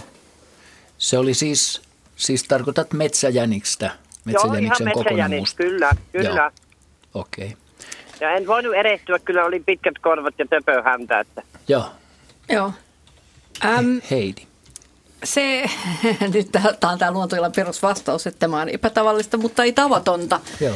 Ja toden totta tuolla ä, luonnontieteellisen keskusmuseon kokoelmissa siellä on isot isot nahkakokoelmat eri lajeista, joita on toimitettu, toimitettu sinne ainakin viimeisen sadan vuoden ajan, jos ei vielä kauemminkin. Ja tota, niitä kokoelmia ja tota, siellä kokoelmissa valkoisten jänisten joukossa ja ruskeiden kesäjänisten joukossa on ihan mustia melanistisia, siksi niitä kutsutaan jäniksiä. Ja mielenkiintoista on se, että ne tummat yksilöt on vanhempia. Valehtelisin, kun mä, että niitä on suurin piirtein viisi mustaa yksilöä siinä, siinä tota, turkisten rivissä. Ja, tota, ja, ja ne kaikki on aika vanhoja havaintoja, mutta mä itse uskon, että – se ei johdu siitä, että tämä ilmiö olisi sellainen, että sitä ei enää nykyään olisi, vaan ehkä enemmän siitä, että kun jäniksiä aikaisemmin metsästettiin, niin ne, ja metsästetään toki vieläkin, mutta siihen aikaan kaikki erikoisuudet mielellään lähetettiin museoon. Ja nyt niin, sitten niin. ihmiset ei ehkä, ehkä nykyään enää vaan tee niin ja kokee, että jännä juttuja ottaa valokuvan ja lähettää sen ehkä jonnekin. Tai sitten, niin, kyllä Joo. Tietysti Jäniksen osalta se tilanne menee hyvin nopeasti vielä ohikin, että, että ehtiikö niitä kuviakaan niin kamalasti ottaa. Mutta joo. Mikä, joo. mikä niin kuin tämmöisen aiheuttaa sitten tämän mustan pigmentin värin? Tota, yleensähän se on se kesällä, talvellahan se on valakea. Joo. Ja, ja kesällä on tumma sitten. Joo, mutta sä näit tämän ihan nyt vasta. Kaksi kuukautta. Mitä? sitten. Kaksi, kaksi kuukautta. kuukautta Että se ei ollut ikään kuin ehtinyt vaihtaa karvaa, koska mä luulen, että Ei. se, se kuitenkin vaihtaisi sitten valkoiseksi, tota, Että se valkoiseksi ei pysy talvella. niin kuin mustana. Ei, mä luulen, että siinä on väri, värin niin kuin häiriö ja, ja geneettinen piirre, mutta uskoisin, että se vaihtaa takaisin tota valkoiseksi sitten kuitenkin Niin, niin, kyllä. Joo. No näitä, on, näitä ei tietenkään paljon ole. Niin kuin, Ei, ei ole paljon. Joo, no onneksi minä satun kuitenkin sen näkemään. Ja Niinpä. hauskaa on se, että todennäköisesti se on periytyvää. silmiäni. Anteeksi, Että epäilin jopa silmiäni, että onko tämä se totta. on aina terveellistä itse kullekin. Joo, kyllä. Joo. Mutta tota, kiitoksia tästä. Vastaus miellytti minua ja tota, oikein hyvää illanjatkoa ja hyvää ohjelma. Kuuntelen Kiitos, aina. kiitos kivasta soitosta ja kehuista. Kiitti, hei hei. Hyvässä lykyssä niitä löytyy sieltä sitten lisääkin, jos tämä onnellinen eläin on päässyt lisääntymään. Niin, niinpä. Näin, kuuntelette luontoiltaa. Mietin tässä, otetaanko tota, otetaan tähän väliin täältä sähköpostista tuore 12 minuuttia sitten tullut viesti. Mies vei pellonlaitaan kalan perkkeitä, mm, lähes kokonaisia säyneitäkin, tarkoituksena houkutella lähistöllä liikkuneita nalleja, tarkoitetaan ilmeisesti karhuja talvivaraston täydennykseen. Ei tullut karhuja eli nalleja, mutta merimetso. Onko se mahdollista? En koskaan aiemmin niin koukasta lintua ole nähnyt ja ensin epäilin havaintoani, mutta millään muulla. Sen koko luokan siivekkäällä en löytänyt kuvista valkoista pyrstön kärkeä enkä lennossa samanlaista siiven rakennetta. Eli onko havaintoni mahdollinen? Mistä se Paikka on lähellä rantaa Pihlajavesi Punkaharjulla. Kuvaaminen ei onnistunut. Sen verran arka lintu oli. Korpitkin väistivät isompaa lajitoveriaan sävyisesti. Näin Sirkku Otronen Punkaharjun Utrasniemeltä. Mä voin sanoa ihan siis... Siis merimetso. s- Meri- Niin, merimetso- ei se mahdoton ole. Ei se mahdoton, että Ei. merimetso liikkuu ja voisi tullakin. Mutta, Mutta tuossa mi- puhuttiin valkoisesta pyrstön kärki. Eikö, Joo. niin, eikö onko se- nyt ole se merikotkasta ollut kysymys? Niin, Siis oliko se pyrstö vai pyrstön kärki? Pyrstön, kär, katso, joo, pyrstön kärki. Pyrstön kärki on vaalea Ja sen reuna. koko luokan, olisiko se merikotka kuitenkin? Mulla tulee ainakin mieleen, että merikotkahan se voisi hyvinkin olla. Niin. Ja silloin olisi koko vaalea, siis vanhalla linnulla, mutta tota, Mutta ei merimetso tuu pellolle tuon koko no, sitä säälmeiden perässä. Mä oon ihan melkein se sata kyllä- varma siitä. Niin, ei se kyllä. Siis järven rantaa se voisi tulla, Kyllä, mutta, joo. mutta en mä tiedä Suomessa kovin monia ihmisiä, jotka on päässyt merimetsoja varasti syöttämään, mutta tiedän monia ihmisiä, jotka on sitä mieltä, että heidän kalojaan on syöty. Ja tota, onko tuo valkoinen pyrstönkärki nyt oikein niin kuin tunnistettu, kun siellä on Mä luulen, että sillä tarvitaan Luulet, pyrstöä. mutta eikö merikotka nyt ole tähän aika helppo ratkaisu sitten? No Se-. Tai, tai noin, Mä ehdotan. merikotkaa suoraan. Mm. Mun, mun pitää kertoa tässä kohtaa oma havaintoni 60-luvun, 1960-luvulta siis. Ee, Kymjoen varressa keskellä talvea, se oli tammikuuta ja sehän on virka, voimakkaasti virtaava siinä Kuusankosken keskustassa tehtaiden alapuolella, se pysyy aina sulana. Niin se oli siihen aikaisen uitto, tukkia uitettiin, niin uitto puomin päällä istui merimetso. Ja sitä käytiin siinä ihmettelemässä ja kummastelemassa silloin. Se on kuitenkin aika Silloin se, oli, silloin se oli harvinainen, mutta nykyään niitä näkee. Ja Joo, et- et aivan, se, ei- siinä ei ole aivan. mitään ihmeellistä, mutta Joo, se, että joo. saat sen, oliko se nyt pellolla, oliko siinä se järvi vieressä vai? No, Pellon lähellä laidasta. rantaa. Lähellä rantaa. Lähellä rantaa. Sanoko vielä kerran? Lähellä rantaa Pihlajavesi Punkaharjulla. Mun mielestä me ollaan tässä vuosien varrella opettu, opittu, että ei voi sanoa, että mikään on ihan mahdotonta. Niin, mä, mä silloin alussa sanoinkin Joo. Toma Niin. Että ei se, ei se mahdotonta niin. ole. Et sillä Mutta se valkoinen, niin se, Sekin vielä, niin joo. Henry, Henry löytää tästä parikin, parikin tota heikkoa kohtaa, mutta mutta ei, ei, ei merikotkallakaan valkoista pyrstön kärkeä. No jos, ei, jos, me, jos jos me luotetaan, että se, kirjaimellisesti. jos se on Niin. oikeasti oikein se havainto, että missä se vaalea kärki on, niin Joo, tämä jää nyt auki. Jätetäänkö Mut, vähän auki? Jätetään No. auki, mutta mielenkiintoinen havainto herätti kuitenkin niin kuin uteliaisuutta ja vähän eloakin tässä muuten niin nuutuneessa porukassa. No, mitä me näistä. Seuraava soittaja Pirjo Parikkalasta. Hyvää iltaa. Hyvää iltaa. Kiva, kun jaksoit olla siellä linjoilla tästä höpötyksestä No, on, niin, on niin mielenkiintoinen asia. Kiva. Tota, olisin kysynyt hämähäkistä. Mm-hmm. Kun kesällä oli, tota, hämähäkki oli tehnyt verkkoa tällaisen auton peilin tähän, kun on tämä kiinnitysjuttu, niin siihen. Se oli pakettiauto, että siinä on vähän isompi peili ja pidempi tämä, miksi nyt sanotaan, niin, mutta semmoinen mutka kuitenkin. Niin siinä oli hämähäkin verkkoa, olisiko ollut joku 10-15 senttiä kuitenkin. Ja se hämähäkki oli itsekin siinä. Ja sitten me lähdettiin ajamaan ja me ajettiin sinne kolme neljä kilometriä ja se hämähäkki oli koko ajan siinä, kun mä seurasin sitä, kun olin sillä puolella ja sitten kun pysähdyttiin, se jäi siihen ja me ruvettiin sahamaan puita ja toinen sahasi ja mä kannoin niitä puita siihen autoon ja siitä puolelta vielä ovesta, jolla se peili oli. Ja sitten kun me saatiin ne puut, niin lähdettiin pois. Ja kun mä käin kyytiin, niin sitä ei ollut enää siinä. Siinä ei ollut verkkoa, eikä ollut hämähäkkiä. Et voiko se ottaa sen verkkonsa ja lähteä? Nouse, ota verkko. Tämä on vaivannut minua nyt koko siitä saakka. Okei, okay. joo. Jaska, eli No. Jaakko Kulberg. Tavallaan se kyllä voi, voi tota niin, kerätä verkkonsa tietyssä mielessä, Joo. koska se on arvokasta tavaraa ja hämähäkki tehdessään uuden verkon, niin purkaa vanhan usein ja käyttää sen sitten hyödyksi seuraavaa verkkoa varten. Joo. En nyt tiedä, olisiko se näin nopeasti tapahtunut. Oliko se siis No, koko päivän hommat siellä vai? Ei, ei me oltu siinä kauan, että ei me loppujen lopuksi hirveän kauan oltu siinä, koska tuota, ei me nyt niin iso kuormaa Joo, no se- laittaa, mutta kuitenkin niin mitä No se- nyt olisi, kun ei me nyt siinä tuntiakaan oltu. Ja, Joo. Jaska, sa, sanopas nyt vielä, jos se korjaa sen talteen, niin syökö se sen vai Joo, se imaseeko sen. se sen takapuoleensa takaisin? Se syö sen. Se syö sen, joo.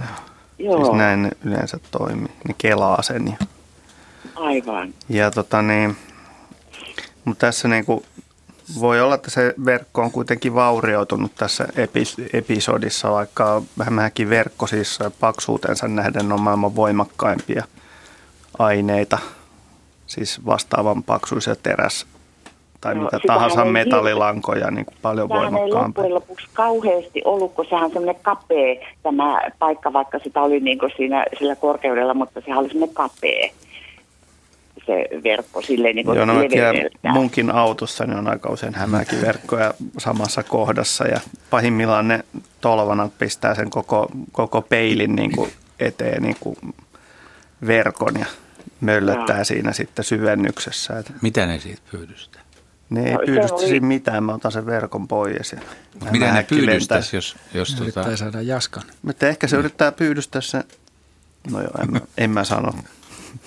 No niin, Tota asiaan. Niin, niin, no siis ne on, se on tommonen niinku sopiva, sopiva niinku kapea välikkö, niin se on ihan luonteva niinku verkon paikka, josta kaiken maailman elukat lentelee, lentelee ohitte, että miksei siitä voisi yhtä hyvin saada aterian kuin jostain muualta. Et kär, näillähän on, hämähäkeillä on yllättävän kärsivällistä tämä toiminta, että niiden ei tarvitse joka päivä saada mahtavaa kärpäsannosta tai muutakaan, vaan ne voi ihan hyvin niin kuin viikon kaksikin venailla, että tulee.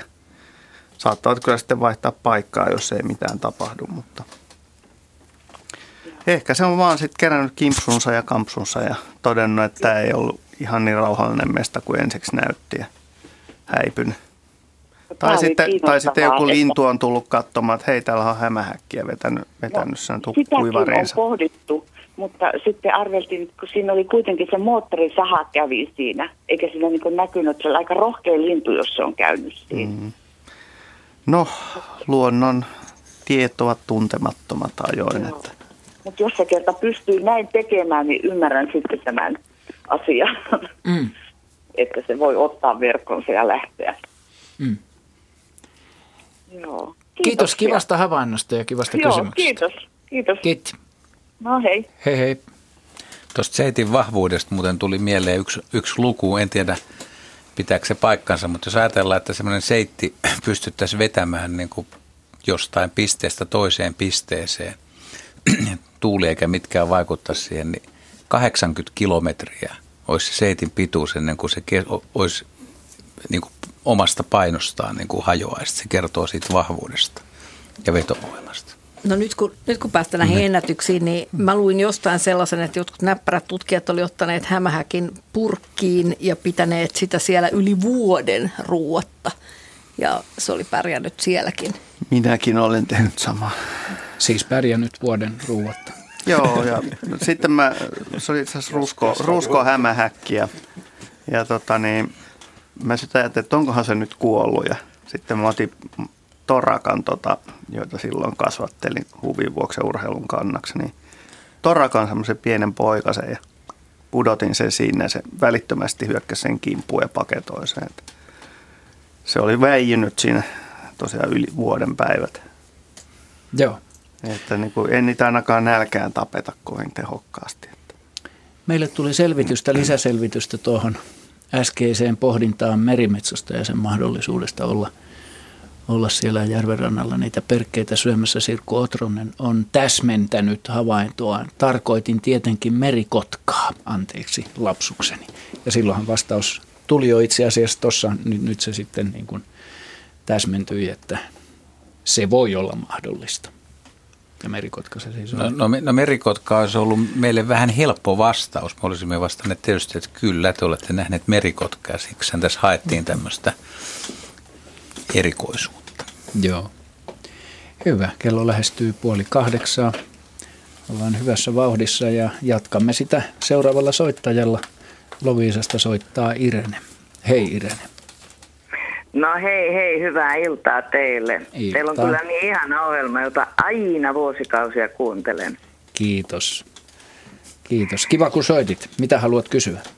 Kuule nyt, kun on taas tämä äh, sateinen syksy, ei vaan Pohjanmaa, mutta tuolla Lovisan suunnassa, suunnassa täällä meillä Hommaspyy kylässä, niin, niin tota, jäi tässä askarruttamaan se, että – kun minullakin kiinteistöllä, niin siellä on pitkä semmoinen jokipätkä, joka sitten laajenee joki varsinaisen Lovisajokeen ja siinä on paljon erilaisia puita. Ne ei ole mitään tavallisia metsäkuusia, vaan niin kuin vähän arboreettum. On Alaskan kuusta, Serbian kuusta, on tammea, on vaahteraa ja koivuja. Niin miten kauan tällaiset puut elävät, kun ne joutuu jatkuvasti olemaan vedessä? Jaa. Henryä katson mm. tässä. Mätänevätkö ne, pitääkö niitä ruveta kaatamaan? Se on kauhean sori. No. Niin onko ne, meni ehkä sen verran ohi, että onko se vesi niin tullut sinne viime aikoina? Ei, kun se on jo viime vuosina jatkuvat tulvat, kun Lovisan kaupunki ja ely ei niin on vieläkään antanut lupaa joen perkaukseen ja ruoppaukseen. Mm. Ja näin ollen se vaan la- koko ajan niin kuin se vesi nousee sieltä ja siellä on talotkin veden alla. Ja Joo. Tämä on ollut moni, monivuotinen ongelma, mutta vielä pahempi. Mutta jos ne puut näyttää ihan hyvin voivilta siitä huolimatta, että se vesi nousee, niin en mä näe mitään syytä, miksi niin. ne pitäisi sen takia kaataa. Joo, ei, ei tarvitse. Mä lähestyisin tätä kysyntää vastausta niin, että jos se on jatkuvasti veden alla, niin ne puut kuolee sieltä, se on varmaan siellä. Mutta jos on ajoittaista, niin useimmat puoleet kestää ajoittaista tulvimista. Kaikki ei tietenkään pidä siitä, mutta kuusi esimerkiksi on puoleinen sellainen, että se kestää kosteutta melko hyvin. Ja terveellepä jopa vaatii. Ja terveellepä jopa vaatii. Tammi ei vaadi, eikä varmaan tykkääkään. Mutta ajoittaista tulvaa ne tulee kestämään, mutta jos on tulvakausi pitenee ja... No esimerkiksi tänä vuonna se on ollut varmaan, mm, milloinkaan se sadekausi, se oli jo syyskuun, ei kun elokuusta lähtien, siellähän jäi viljatkin pellolle.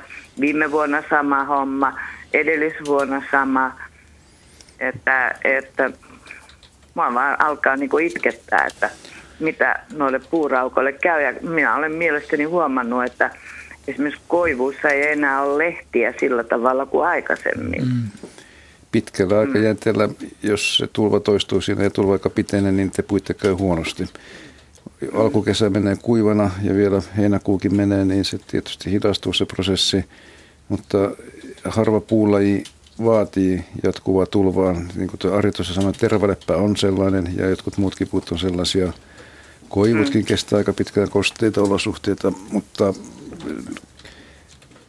jos tulva on pysyvä, niin ne puut kuolee. Jos ei ole pysyvä, niin se jää nähtäväksi. Aivan, aivan. Joo. Okei, eli on toivoa, että ne kuitenkin jäisi eloon vielä. On, on toivoa, että jos tulva ei toistu, siitä se on nyt on kiinni ja se tulvan kestosta. Niin, no kyllä se ilmeisesti toistuu, koska ei ole tullut mm. perkauslupaa. Joo, mutta se alkukesä on oikeastaan oleellisempi tästä, silloin puiden kasvu on kiihkeimmillään loppuvuotta kohden.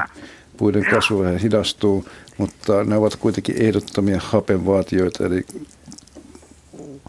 vesikasveja ne eivät ole. Joo. Okei, kiitos. Mutta sitten mulla olisi toinen kysymys nopeasti. Että tota, yksi koivu siellä mm, pihalla, niin huomasin tänä kesänä, se on puoleen väliin saakka raavittu puolet koivu alas. Mikä eläin voi tehdä tollaista? Siis miltä korkeudelta sanoit puoleen? Kuule, mä sanoisin, että varmaan niin kuin kahdesta metristä alaspäin. Kuinka isoja ne ne tota, raapimisjäljet on? Minkä kokoisia, no, minkä muotoisia? No, tava, tavallaan niin kuin puolet siitä koivusta on revitty repaleiksi. Onko siellä hirviä? Ää, on siellä hirviä, mutta ei mun pihalla ole ikinä näkynyt. Ette ole salama iskenyt? Ei ole, ei sen tunnen kyllä, ei. ei. No, onko ne raapimisjälkiä vai ne on ei mitään tikkojen naputusjälkiä, että siellä olisi suppiloita? Ja... Onko se ihan kuoretto, kuorettomaksi ei. raadeltu vai miten se on revitty? Se? No on ku, siis kuorettomaksi Tuohi raavittu. pois, tuohi pois. Kyllä, kyllä. Naapurireissu. Ja, sisus, ja sisustaakin. Sisustaakin. Mutta voisiko olla, että se on, se on niin vahingoittu, voisin kuvitella, että joku hir, hirvi voi mm. keloa sarviaan ja, ja hinkata niitä silloin, kun niistä lähtee nahka päältä. Ja, ja sitten, niin. että ne on niin kasvanut täyseen mittaansa. Ja sitten sen, sen jälkeen se puu vähän vaurioituu ja muut eläimet jatkaa siitä. Mutta ei kun tämä silleen avoin piha ja tie kulkee siitä, niin ei sinne pihassa ikinä hirveä näkynyt. Mm. Mm. Mutta eipä sitä aina tietenkään voi katsoakaan, että... Mm. No sitten kun teillä oli tämä pulukysymys, kolmas lyhyt kysymys. No hyvin Kuka lyhyesti. Tap, lyhyesti. Joo. Kuka tappo äh, harakan? Kanahaukka. It... Okei. Okay. Kopsahti ikkunaan, mä säikähdin, menin ulos katsomaan. Aha, harakka maassa ilman kaulaa. Joo. Joo, kyllä se, kyllä se kanahaukka on ollut. Kiitos soitosta Irene ja mukavaa syksyn jatkoa sinne Lovisaan. Hei hei. Joo, ennen kuin mennään tähän kolmanteen kuvalliseen kysymykseen, otetaan vielä soitto. Karlo Kairisto Turusta pitäisi olla linjoilla. Oletko jaksanut siellä odotella, Karlo? Juu. Kiva. Kiva, kun soitit. Mitä sä haluat kysyä? No noista sammakon talvehtimisista kysy, kysyisin mielenkiintoisena. Joo. Kun meillä on mökillä, meidän mökki on siis saaressa, niin siellä on tämmöinen hyvin pieni lampi, ei ole metriäkään syvä, niin siellä joka kevät on aina paljon sammakon kutua ja sammakoita siellä selvästikin siis on kutemassa mm-hmm. aina. Ja mm-hmm. Sitä vaan ihmettelen, että miten ne talvehtivat, talvehtivat siellä, kun luulisi, että kovalla talvella niin saattaisi jopa umpiäähän mennä niin pieni lampi. Ja kun jotkut väittää, että mutapohjassa talvehti, talvehtisivat, niin miten ne, miten, miten ne sitten Mites, onks, tota, sanoit, että teillä on saaressa mökki. Kuinka lähellä se lampi on? Onko se meren saaressa, niin. meren saaressa vai järven saaressa? Vai? Meren saaressa. Onko se jotain muuta? Tuolla Naantalissa päin. No niin, ja tota, onko se, kuinka kaukana se pikkulampi siitä merenrannasta? Öö, Suurin piirtein. 50 metriä olisiko juu. Se on aika paljon korkeammalla. Se on niin kuin tämmöinen kalliokukkula. Joo, joo. Mm. Tuskin ne sammakot siinä teidän pikkulammessa talvehtii, että se todellakin voi kovana talvena mennä ihan pohjia myöten jäihin. Että se on, siellä on ja sitä aika, sammakolle käy Joo, huonosti. silloin on liian karut olosuhteet, ei sammakot pärjää. Ne talvehtii, tosiaan voi talvehtia jonkun vesistön pohjamudassa. Esimerkiksi jos, on, jos teillä on joku semmoinen ruohikkoinen merenlahti siellä, niin se soveltuu oikein hyvin tämmöiseen talvehtimiseen, jos siellä on muuta pohjaa. Tai sitten sammakot saattaa kyllä talvehtia maakoloissakin ihan kuivalla maalla, että ne menee aika syvälle Aivan. sitten maan alle. Et siinä on toinenkin vaihtoehto. Rupikonnat tekee ihan tavan takaa tätä, että ne talvehtii maakoloissa, mutta sammakko ehkä mieluummin joko semmoisissa pienvesissä, jotka ei jäädy, niin esimerkiksi lähteen silmissä tai tämmöisissä lähdepohjaisissa pienissä lammikoissa, mutta tämä kuulostaa nyt ihan tämmöiseltä kallioplotilta, mistä sä kerrot nyt, mikä siellä teidän mökillä on, että tuskin se on talvehtimislammikko, mutta tietysti ihan mainio sitten tähän poikastuotantoon ja kutemiseen. Mutta kyllä ne sammakot löytää kyllä muualtakin niitä talvehtimispaikkoja, kun ei ne välttämättä talvehdi just siinä lammessa, missä ne tota, sitten lisääntyy. Joo, mä, oon, mä, mä oon samaa mieltä kuin Ari, että, että ne, ne vaihtaa sitä, tal, menee muualle talvehtimaan mutta, ja yrittää talvehtia siis vedessä tai pohjalla. Mutta mm. nämä, nämä sammakot, mitä on löydetty maalta, koloista tai jopa, jopa ihan, ihan karikkealta, lehtien alta, niin on epäilty, että siinä on ehkä tapahtunut semmoinen, että talve, ne on ollut vielä liikkeellä ja talvi on tullut aika yllättäen ja niiden oma talvehtimissammakkolampi on vetäytynyt jäähän niin nopeasti, että ne on joutunut tekemään toisenlaisen ratkaisun.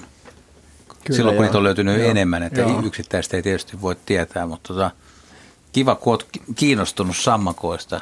Ja tietyissä paikoissa, jos on sammakolla tämmöinen oikein suosittu lisääntymislampi, niin keväällä voi nähdä jopa tämmöisen vaelluksen, että ne näiltä talvehtimisalueeltaan sitten vaeltelee sinne la- lampeen lisääntymään. Ja Hyvinkin. Saattaa ja se on niin aika laajaltakin alueelta kokoontua sitten aika monen katras sinne Kyllä.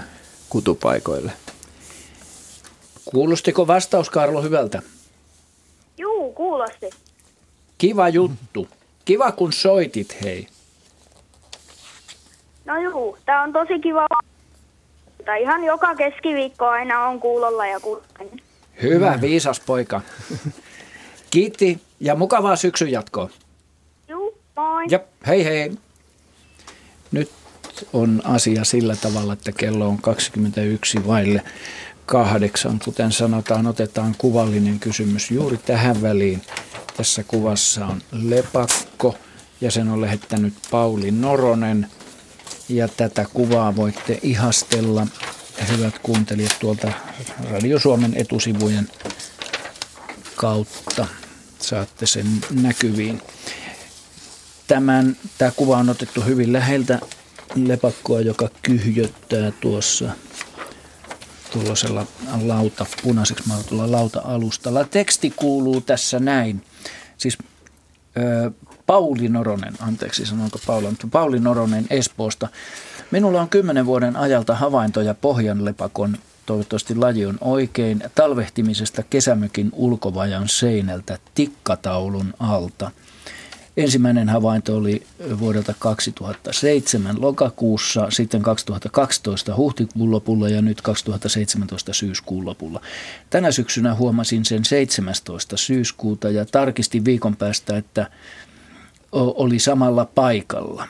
Ja se paikka on, minulla on vajan seinällä tikkataululle tehty lautainen alusta, jonka alle jää kapeita rakoja.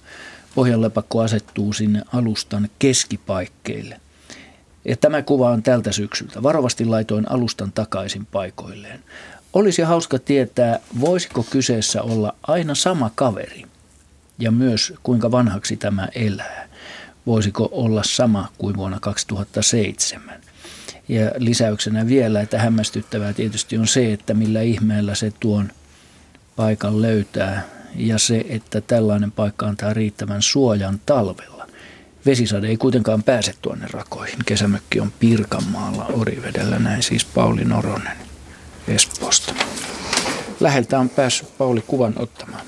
Niin, no aika, aika hiljainen se lepakko on varmaan ollut sitten, että jos on ollut kylmä päivä. Niin. Ja, Mutta onko tämä nyt sitten pohjallepakko, ollaanko oikealla jäljellä? Isot mie- korvat näyttää Joo, mun mielestä ollaan ihan oikealla jäljellä ja pohjallepakko on aika helposti oikeastaan tunnistettavissa. Mm. Ja tuossa kuvassa näkyy hauskasti toi kullavärinen karva, mm. mikä sillä on.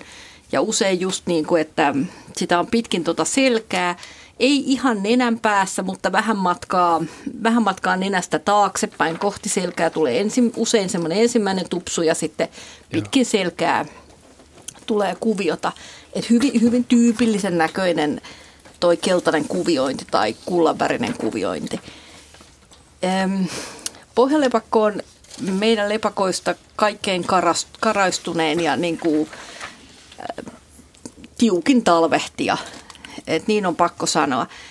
Ja mä jäin itse miettimään eniten sitä, että onko niin, että se todella talvehtii siellä tikkataulun takana vai oisko niin, että se on kuitenkin paikka, jota se on käyttänyt ehkä koko kesän ja sitten, sitten tota, menee kuitenkin jonnekin muualle.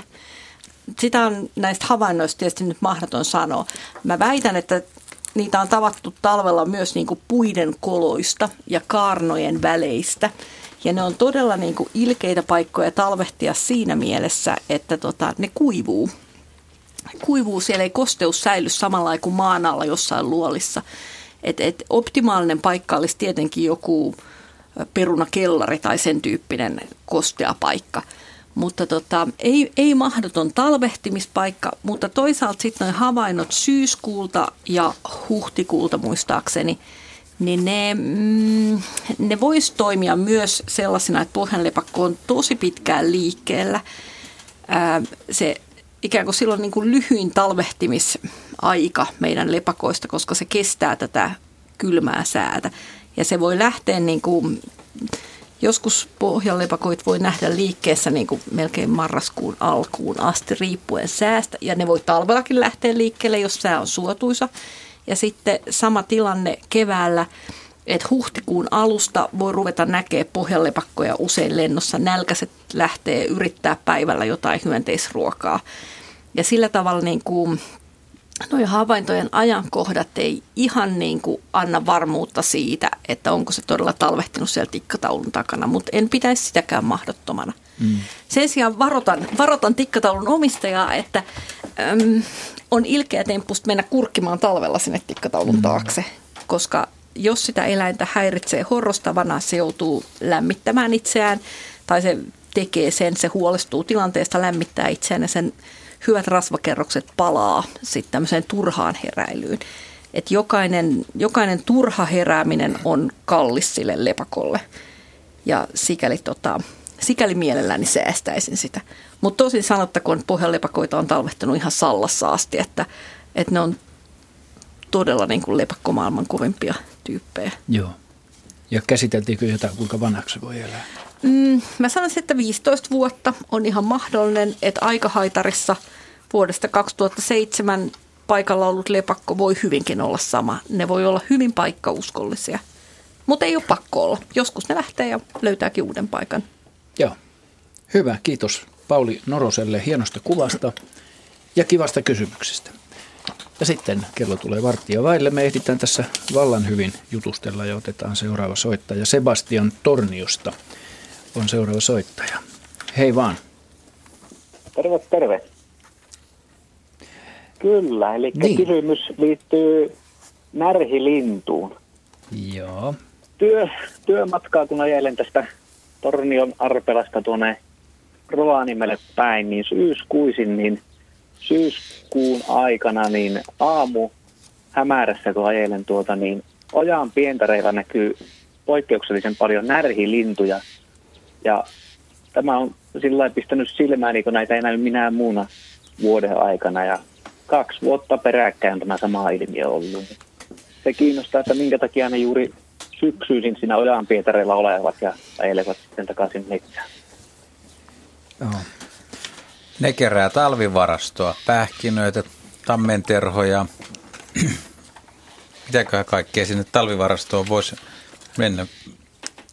Kuinka paljon Rovaniemellä on pähkinöitä niin. ja tammeterhoja. Mitä se on, jotain siemeniä, mitä, mitä kaikkea sieltä voisi löytää, mutta joka tapauksessa niin yleisesti, niin, no joo, etel, etelämpänä tämä ilmiö tunnetaan nimenomaan sillä, että ne tekee, tekee semmoista liikettä ja niitä näkee sen takia enemmän, että ne tosiaan kerää sitä talvivarastoa. Eikö se Mut, aika, ei se kauhean ronkkeli ole ruokansa suhteen? Ei, Eli siis närhiä niin kuin muutkin varislinnut, niin ne on, niin. ne on lähes kaikki ruokaisia, että et, et, et, et syksyllä syödään kotiloita ja siemeniä, miksei sie, sieniä, matoja, kaikkea mitä löytyy, mutta se, että, se, että tota, jos ne on, ja teidän varsit tietysti löytyy just kaiken näköistä.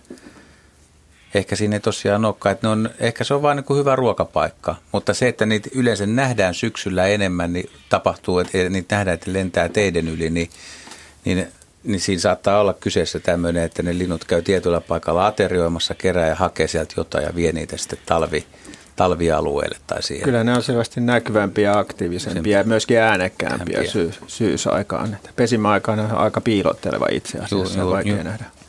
Ja nimenomaan just silloin, kun on pienet poikaset, niin mm. niin se naaras ja koiras ne on todella, todella hankalia nähdä ja hyvin hiljaisia. Mm. Joo. Kyllä joo. Tässä kyseessä on tämmöinen niin nuori koivumetsä, jossa on myös isoja kuusia, niin, niin, niin tämän tyyppinen metsä on, minkä halkittu tuota eilen autolla, niin se on mm-hmm. siinä niin pistänyt silmään nimenomaan syksyllä, että näitä lentelee hyvinkin runsaasti ja muina vuoden aikana näitä ei näy kyllä juuri ollenkaan. Niinpä, joo. eikö se ole, sehän on tyypillistä No jo. se on, se on joo. Parveilu. Ja sitten on vielä tietysti joinain vuosina, milloin on kova vaellus, niin saattaa mm. olla, että et, et se tuo vielä siihen pakkaa vähän lisää, mm. lisää närhiä, mutta, mutta nimenomaan syksyllä on mahdollisuus nähdä, että, että lähimetsissä, lähimetsissä on tosiaan, että Suomen, Suomen kantaa, mitäköhän heittää 150 000 paria ja talvella niin talvella, kun on poikasta vielä, niin se on niin kuin puoli miljoonaa viiva miljoonaa närheä on todennäköisesti. Tänä vuonna ei ole varmaan niin paljon kuin kaikki linnuilla ole huono pesimävuosi, mutta... Onko sulle kantautunut korviin närhistä? närhen pesimätuloksesta? En, en, tiedä, yh, en, en tiedä yhtään. En kaikki osaa muuten variksesta. Onko teillä mitään, ei mitään. Ei, näkemystä? Tietoa. En usko, että meni... Varis on kyllä aika... Eikä ne aika sopeutuvaisia kuitenkin. Ne on kyllä aika hyviä. Ravintoa löytyy niin kuin kau, monilla taajama-alueilla, niin vaikka oli huono kylmä vuosi, mutta siis kaikki nämä, nämä linnut, jotka vaati hyönteis- ja toukkaravintoa, niin on ollut kyllä aika kovilla. Siemensyöllä on ollut varmaan parempi tilanne, mutta sitten jos on todellakin kylmä ja huonot kelit ja kanalinnulla sateiset kelit silloin, kun poikaset kuoriutuu, niin ei tätä vuotta lintuvuotena voi kehua kovin hyväksi. Ei, tässä tämmöisiä havaintona, anteeksi puututaan, poiketaan pikkusen tästä närhiä-asiasta, niin mä olen huomannut omalla ruokinnallani, tuolla Nuuksion suunnalla, että, että tota, e, sinitiaisia ei ole ollut yli kymmenen vuoteen näin vähän kuin mitä tänä talvena muita tiaisia. Hömötiaisia ja kuusitiaistakin on ilahduttavan paljon ja talitiaista, mutta sinitiaisia on sillä suunnalla Joo. tosi niukasti.